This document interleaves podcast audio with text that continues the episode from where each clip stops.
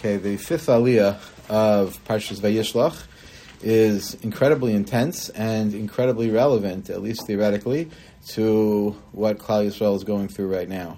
And we'll try to do it justice the best we can and hope that we can gain some perspective. There's many, many things that happen here and many themes that are highly relevant. So first, uh, the parsha, the Aliyah begins, "V'teitze Dina bas Leah, asher Yaakov, liros b'vnos haaretz." So Leah, Leah's daughter Dina goes out, and that language that she goes out, so Chazal understand negatively, as if she was a little bit uh, too open. Rashi has, says here, "Yatzanas haisa," and there are many surprising statements in Chazal that blame her consequences here on various decisions of her parents. Just to note quickly, so one is we saw in the previous Aliyah that, or an earlier Aliyah, that Yaakov is held responsible for what happened to her because he hid her away from Esav. And that's a very hard idea to understand, that apparently she potentially could have turned Esav around if she had married him, and Yaakov was afraid of that, that Esav would want to marry her, so therefore he hid her away, and she ends up falling into this situation. So that's very difficult to understand because Yaakov presumably made the only decision any responsible father could have made. Clearly, this is not a shidduch that would have been good for her or would have been safe for her. And we don't advise a father that who has a daughter to marry, you should try to find the worst possible guy because she can have the biggest effect on him, and that's the whole purpose of things. And the better she is, the more you should find the worst possible guy. That's not the kind of eitzah that we give people. So it's clear that Yaakov did the only responsible step here. And why there should be any kind of criticism of him is a very difficult topic, and there are many suggestions, but one that's kind of a theme for a lot in this aliyah, and a lot that has to do with the war themes that show up here, and also in the beginning of the parsha, is the idea that both things can be true at once. That Yaakov could be correct in his decision. Maybe there was indeed no other way to understand that situation, but that doesn't absolve him of the responsibility to regret the consequences. Not regret in the sense of having done something different, but regret in the sense of having compassion for what was lost. And that perhaps is a crucial message, and it's one that to also frame this aliyah a little bit, you, Yaakov seems to have understood in the beginning of the parsha, because in the beginning of the parsha we're told Vayira Yaakov one that Yaakov was preparing for war with Esav, and he was afraid of getting killed, Vayira, and also anguished about something else, Vayetzerlo, and Rashi says afraid that he would have to kill others, and some raise the question that if he did have to kill others, so then presumably it would have been justified in the sense of that person being a rodef, and why should he feel bad about that? So we understand the answer to the question, really, even though there is somewhat of a discussion in this farm, that even if he would be totally justified in whatever lethal action he would have to take, that wouldn't absolve him from having to feel the sense of loss, both to him personally and his neshama, and of course to the person he would have to kill and to those who surround him. So that idea was apparently understood by him there, but maybe in the sense of feeling the harder to picture but still relevant loss to Esav of the potential that he could have been saved spiritually and uh, not recognize that there was a cost to that. So that's how some of the Baalei Mussar understand that that's the statement here, and it's again a theme that's going to be very relevant to a lot of the issues here. Uh, another parent who gets held responsible is that Rashi here quotes another reference to a parent here that talking about this attribute of Dina being Yatzanis, it connects this to her mother, Shanamar Leah Likraso. That that is a reference to Leah's approaching Yaakov, which led to the birth of Yisachar. So that's also hard to understand because there Leah mm-hmm. was acting completely appropriately in order to further the development of the Shifteka. So why should that be a source of any kind of problem with her child? And the Shiv of Kerem B'Yavneh Goldvicht had a sicha about this, which also brings out a different very important theme, that when there is a need to engage in a midah that may have negative aspects to it, but even if it's completely justified and for a good reason and with good motivation, but very often the children don't recognize that that's what's going on. So when the children see their parents acting a certain way, even if there's a very good reason for it, but that's not necessarily what the children pick up, and they imitate that midah, and not necessarily with the same kind of justification. And that's also a, a crucial message it's relevant if a, a, parent feels they have to act with anger or, with cynicism or uh, with a certain negativity, and there may be justification for it, but that's not necessarily what comes across to the child, and they just learn to copy that midah, and that could have its own negative consequences, and that's an equally important lesson that is derived from the other parental blame that we see associated with this very difficult episode. So here we see that Vayaros Shechem ben Chamor Hachivi Nisi Haaretz V'Ikachosa V'Yishkabosa V'Aneha.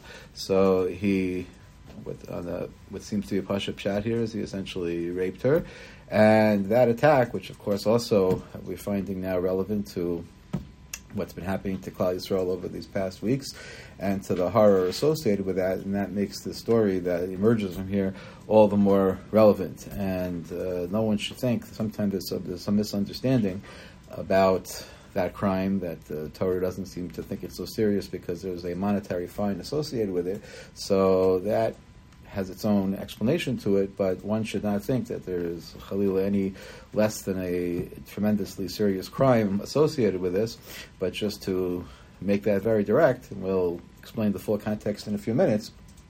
But the Rambam identifies this as an act of gezel to the victim, and therefore subsumed, at least in the parsha of that avera, and fully liable for all of the consequences that emerge from that, as we will see in a few moments. So, this was reported back to Yaakov that this happened.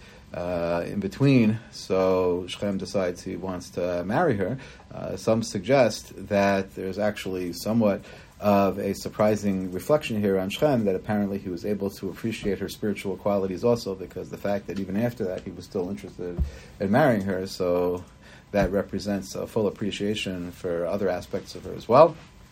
But nonetheless, so he had this whole design on her, and when this was heard by Yaakov, so Yaakov was silent. He heard about this and he was quiet. So while he was quiet, is something that Mefarshim struggle with. Uh, Rav Schwab suggests that here he understood that some action was going to have to be taken, and he was apparently leaving this to his sons to deal with it.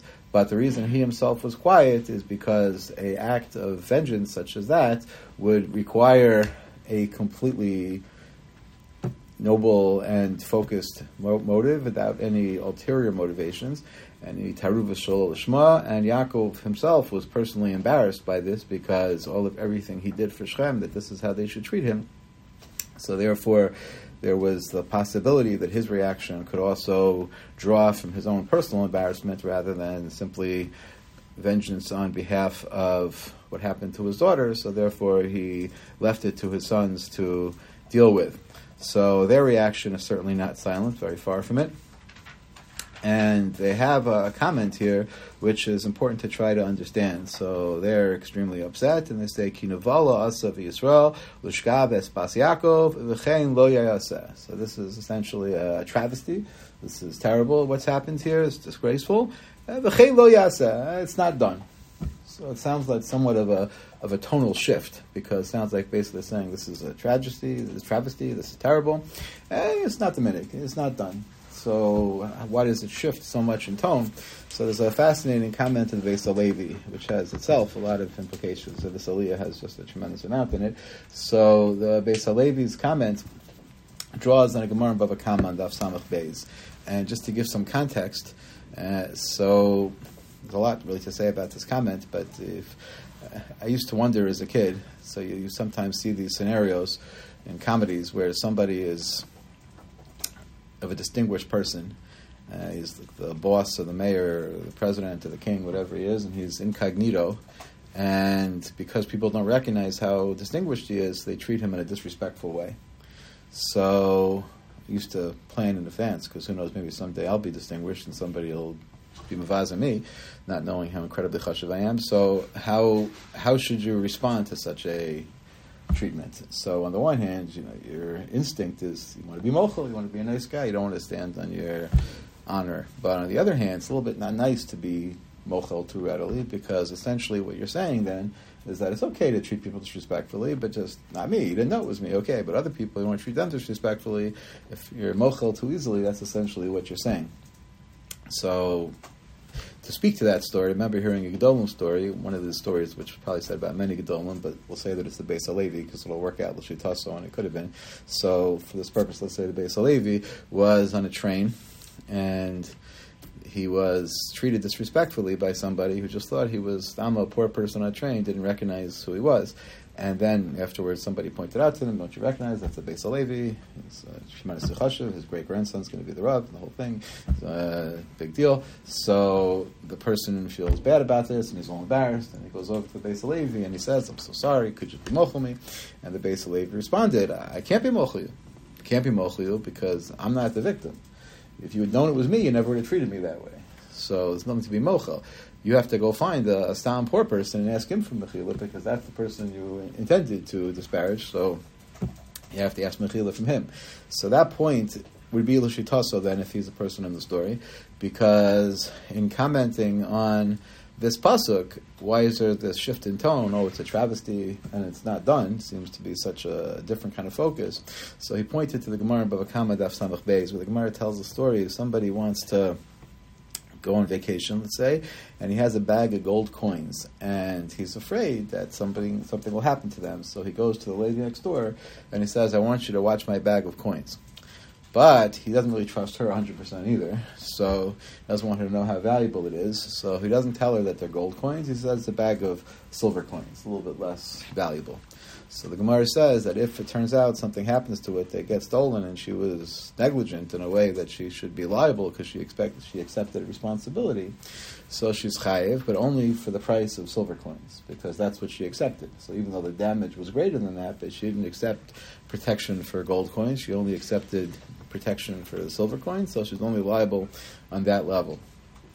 So that's if that happened on her watch. But if she was actually the one who was mazik it herself, she took the liberty of destroying the coins herself, so then she's liable for the whole thing. So why not? She has the same excuse. I didn't realize how bad it was. I didn't know that they were gold coins. I should only be liable for what I knew I was doing.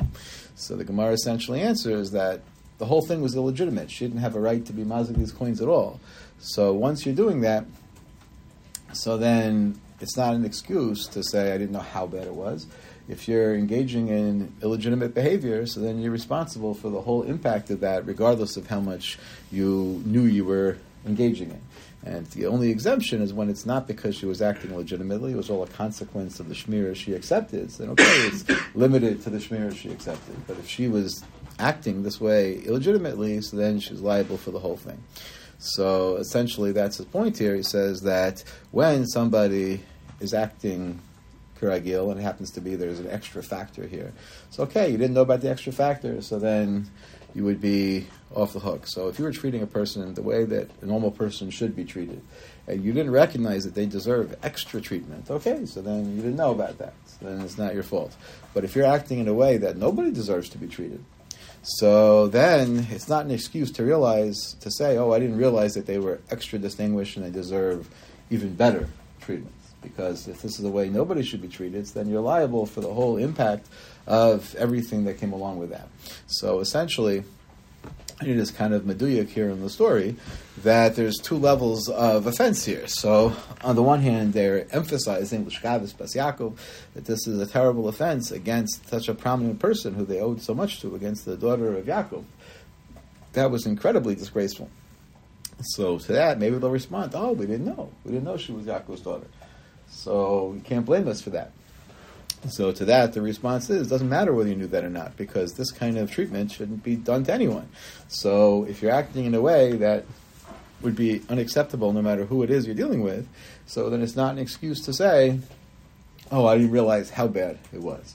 And that's a big yisod in terms of, first of all, how we treat people, that everybody deserves basic kavod, and if you fail on that level, then it's not going to help you that if you happen to be dealing with somebody who deserves even more kavod, that you didn't recognize who they were because you have to have that basic kavod for everyone. I think I mentioned when I was telling the stories about my father on his yahrzeit that he had this hanhago in the days before caller ID, and when he answered the phone, if he didn't have time to talk, he'd say right away, "Can I call you back?" before finding out who it was because he didn't want the person to think, "Oh, if I was chashuv, you'd have time for me," but you just don't think I'm chashuv. So he wanted them to know that I don't know who was on the phone, but whoever it is, I'm going to have to call you back later because there are certain things that be offensive to anybody, and they only get an extra level because of somebody's personal kavod. But if there's a certain basic treatment that's relevant to everybody, so then you're going to be liable for the whole thing. The Beis Halevi extrapolates here also to a lot of other things. It's actually a pretty long piece. After he says that word, he then goes on to say a lot more and he says this is a klal in general. So he says, so for example, if somebody is mezalzel on Nisra Rabbanan, and then it turns out that what he does, actually, it turns out it was Nisra d'Oraisa he was violating, so then he is liable for violating the Nisra d'Oraisa. You can't say, well, I didn't know it was d'Oraisa, because he knew he was violating the Rabbanan, and therefore everything comes along with that, because the whole chomer of the Avera comes along with whatever level he was aware of because he was acting legitimately. Have to go to this end. So he goes on to expand on this in many points. Each detail, it's interesting, really, is its own discussion because one could say, for example, when dealing with these Surim Drabanan that are uh, siags, that's kind of the whole point that you are expected to take on a level of sensitivity to the situation, and that's why we make the safeguard over here. So then, if you end up violating the safeguard and violating the actual Issur d'Oraisa, so you, for sure you should be responsible for that because that was the whole point, and you are mezalzel in the safeguard. But whether this is a klal by everything is an interesting discussion, and what might be particularly relevant also to what comes next. There's a long discussion about this in a Sefer Urivi issue, a contemporary Sefer. Uh, my uh, Schwartz, I believe his name is. He has uh, a lot of fascinating things to say on a lot of different things. Big, thick svarim on all the chumashim and the moedim. And he has a uh, lengthy discussion about this and about other things Nelia will come back to in a second. And he tines that this Beis Halevi is not Pashut Pshat in the Gemara, and it's not what it sounds like is the real reasoning behind the Gemara, and it doesn't sound like this is really a klal in Choshen Mishpat. So he discusses the whole application, and what's relevant for us is that he suggests that essentially this isn't necessarily a basic monetary rule, but it could be true on a moral level. And it could have other implications. So that may be especially relevant to us as we try to understand what happens next. So that whole analysis that whether or not this is true on a technical Choshen Mishpat level, that you actually become liable on a higher level for things you didn't know about just because there was some illegitimacy in what you're doing, but if it's true on any level, if it's true on a moral level, so then that may be an important background for what we're about to read about. So, in that sense, let's skip many psukim because there's a lot to say here. So, just to get a little further, so we know that there is a whole interaction here with Shimon and Levi, that they approach the people of Shem and they tell them that yes, well, intermarry with you, but we just insist on a bris milah, and then when they're recovering on the third day, so they're most vulnerable, so then Shimon and Levi go in and they kill everybody. So this is, of course, a very major and controversial event, and there's a lot to try to understand about what was the justification for this, and was there a justification for this? So this is incredibly relevant to contemporary issues of warfare that we are involved in right now without saying anything lemaisa because there's a lot to argue about and a lot to debate about, but just to have some awareness of the parameters of the debate. So among the questions, so the Rambam and the Ramban have a major machlokas here with tremendous implications. That the Rambam in Hilchos Melachim in Parak Tes Yudalid, so the Rambam discusses this episode in Mishnah Torah, and he understands there that essentially they were justified Shimon and Levi because of the rules of Sheva Mitzvahs B'nai Noach. That the Noahide code requires a Chiyuv Misa for everything, at least theoretically, and that was true of Shechem himself, and here is where he applies what I mentioned before. He applies that Shechem was in violation of Gezel, that he committed Gezel against Dina by taking her against her will. So that Avera is included in Gezel, the Chiyuv Misa for, in that particular formulation. But what about everybody else? So everybody else, they were liable also because the mitzvah of din is also part of the Sheva mitzvah Bnei Noach. And the Rambam understands that the mitzvah of din requires civil society to enforce the other six. You have six prohibitions and one mitzvas aseh. And the city of Shechem, they were negligent in this mitzvah of din, the mitzvas aseh of Bnei Noach, and therefore they were also all chayiv misa. If that's the rule, you're violating the mitzvah of Bnei Noach, you're chayiv misa, so they violated it too, and therefore they were also chayiv misa. So it's a somewhat extreme position in the Rambam. And the Ramban takes great issue with this. And the Ramban over here in his commentary to Chumash, in Vayishlach, the Ramban has a lot of objections. Uh, one of the major objections, which is relevant to the whole debate how to understand this, is that the implication of the Rambam is that essentially what Shimon and Levi did was right. And the implication from the text is that it's not right. We see that Yaakov is highly critical of them.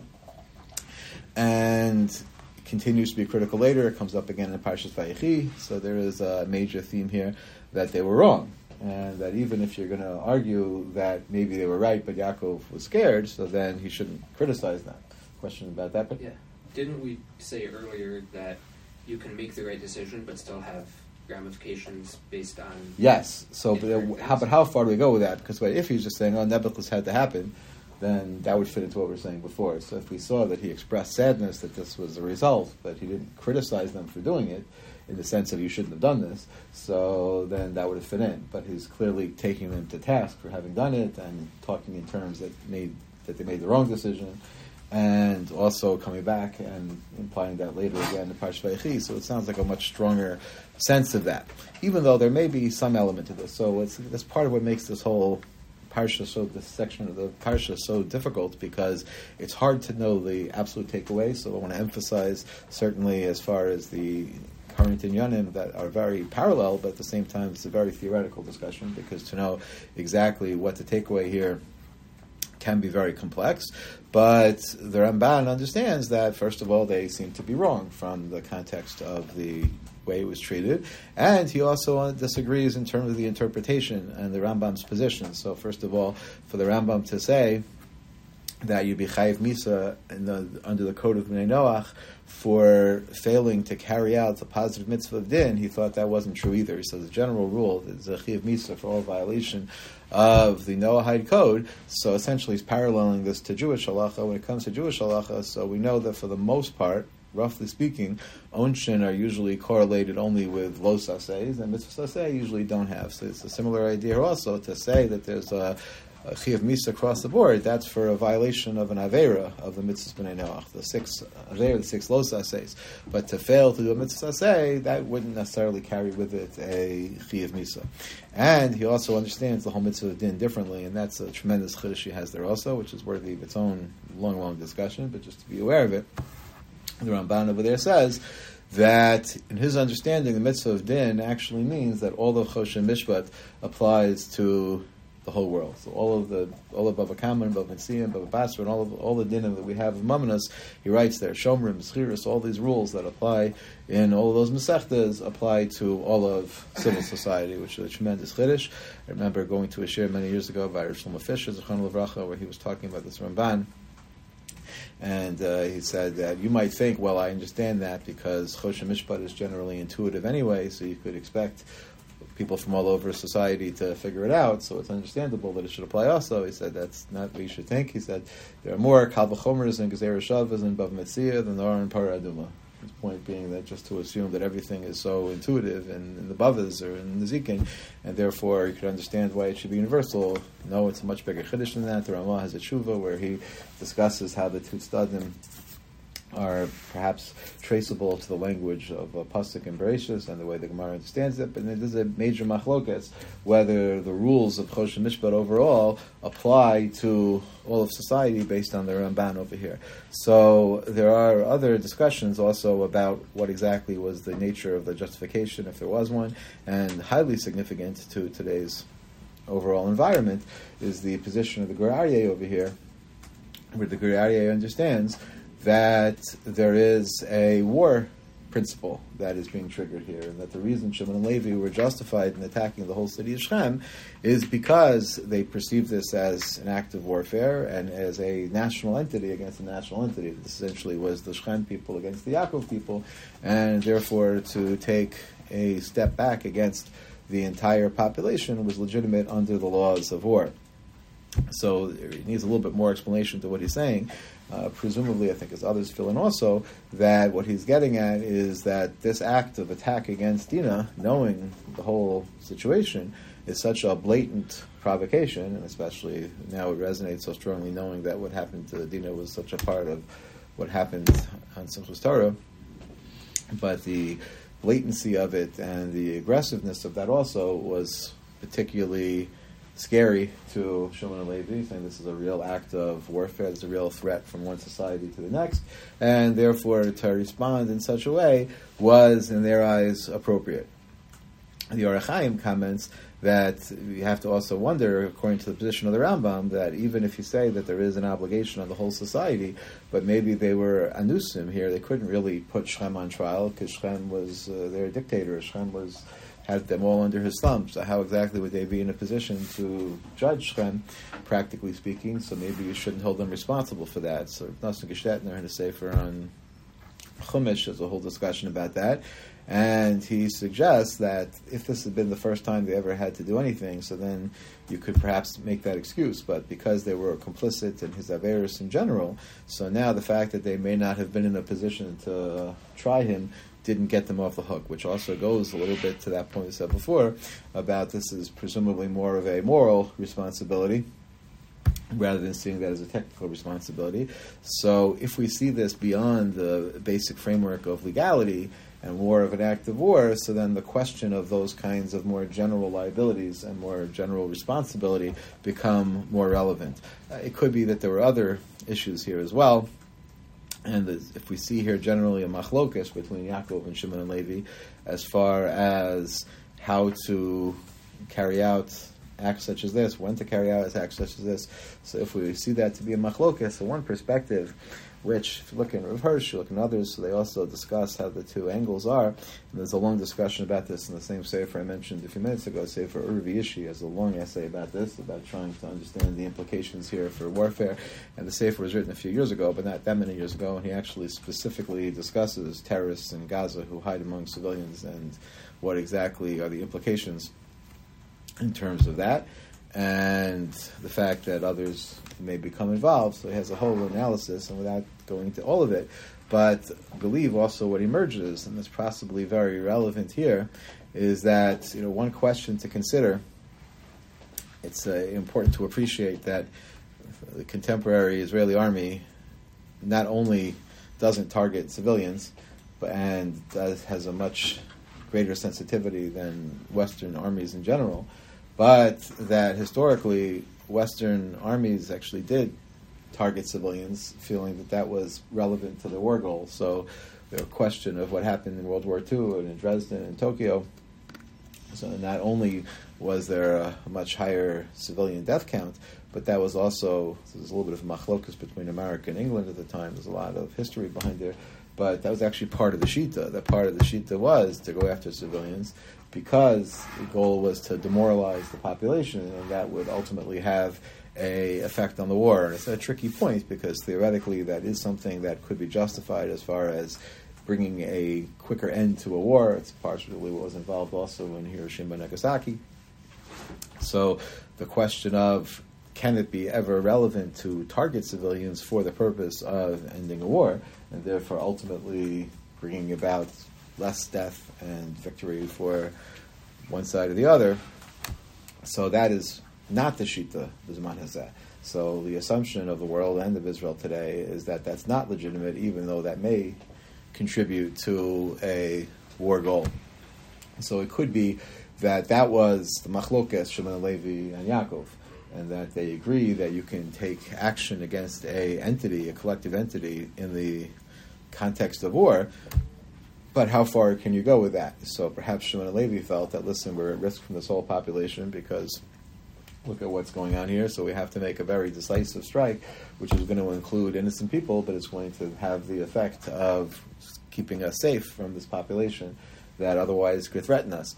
And perhaps Yaakov's Shita was that even though that argument has some theoretical validity to it, but that's not within the bounds of morality, and you don't have the right to go after people who are not the actual aggressors just because that will ultimately have a effect of protecting you from that society, and that you have to keep your vengeance focused on those who are the actual perpetrators.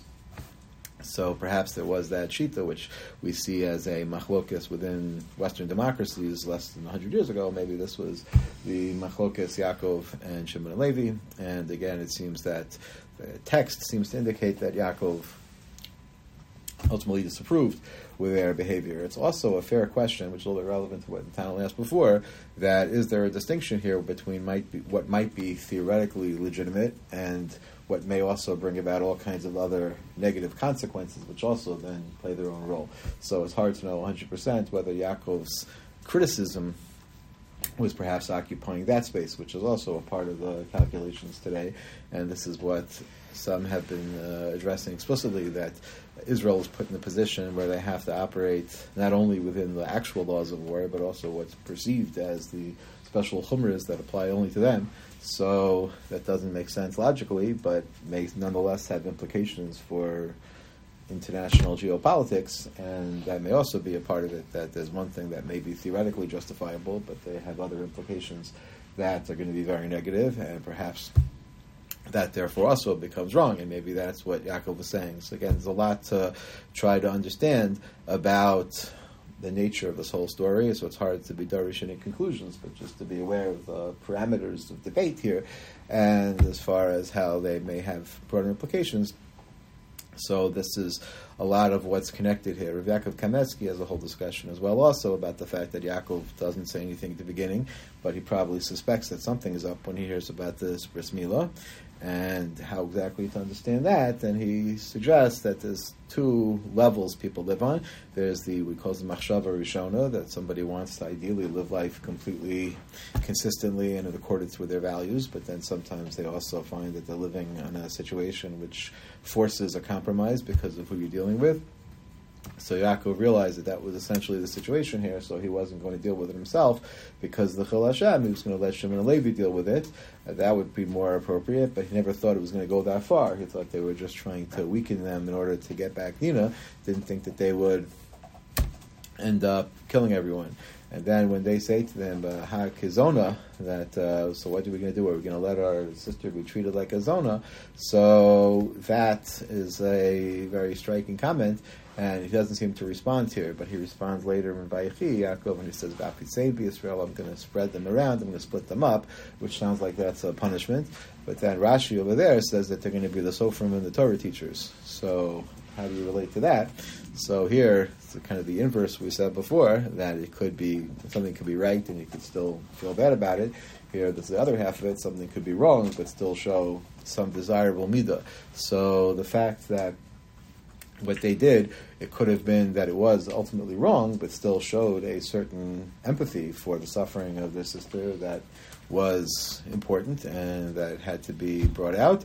And so the idea that they will be the teachers of Klal Yisrael later, so that reflects the fact that they have that ability to understand what people are going through and to sympathize and to connect emotionally. So even though it ended up playing out very negatively here, but that Midah still has something very positive to it, an ability to be moser nefesh for Klal Yisrael and that's also something to appreciate. Uh, this response, hakizona, where should be treated like a zona.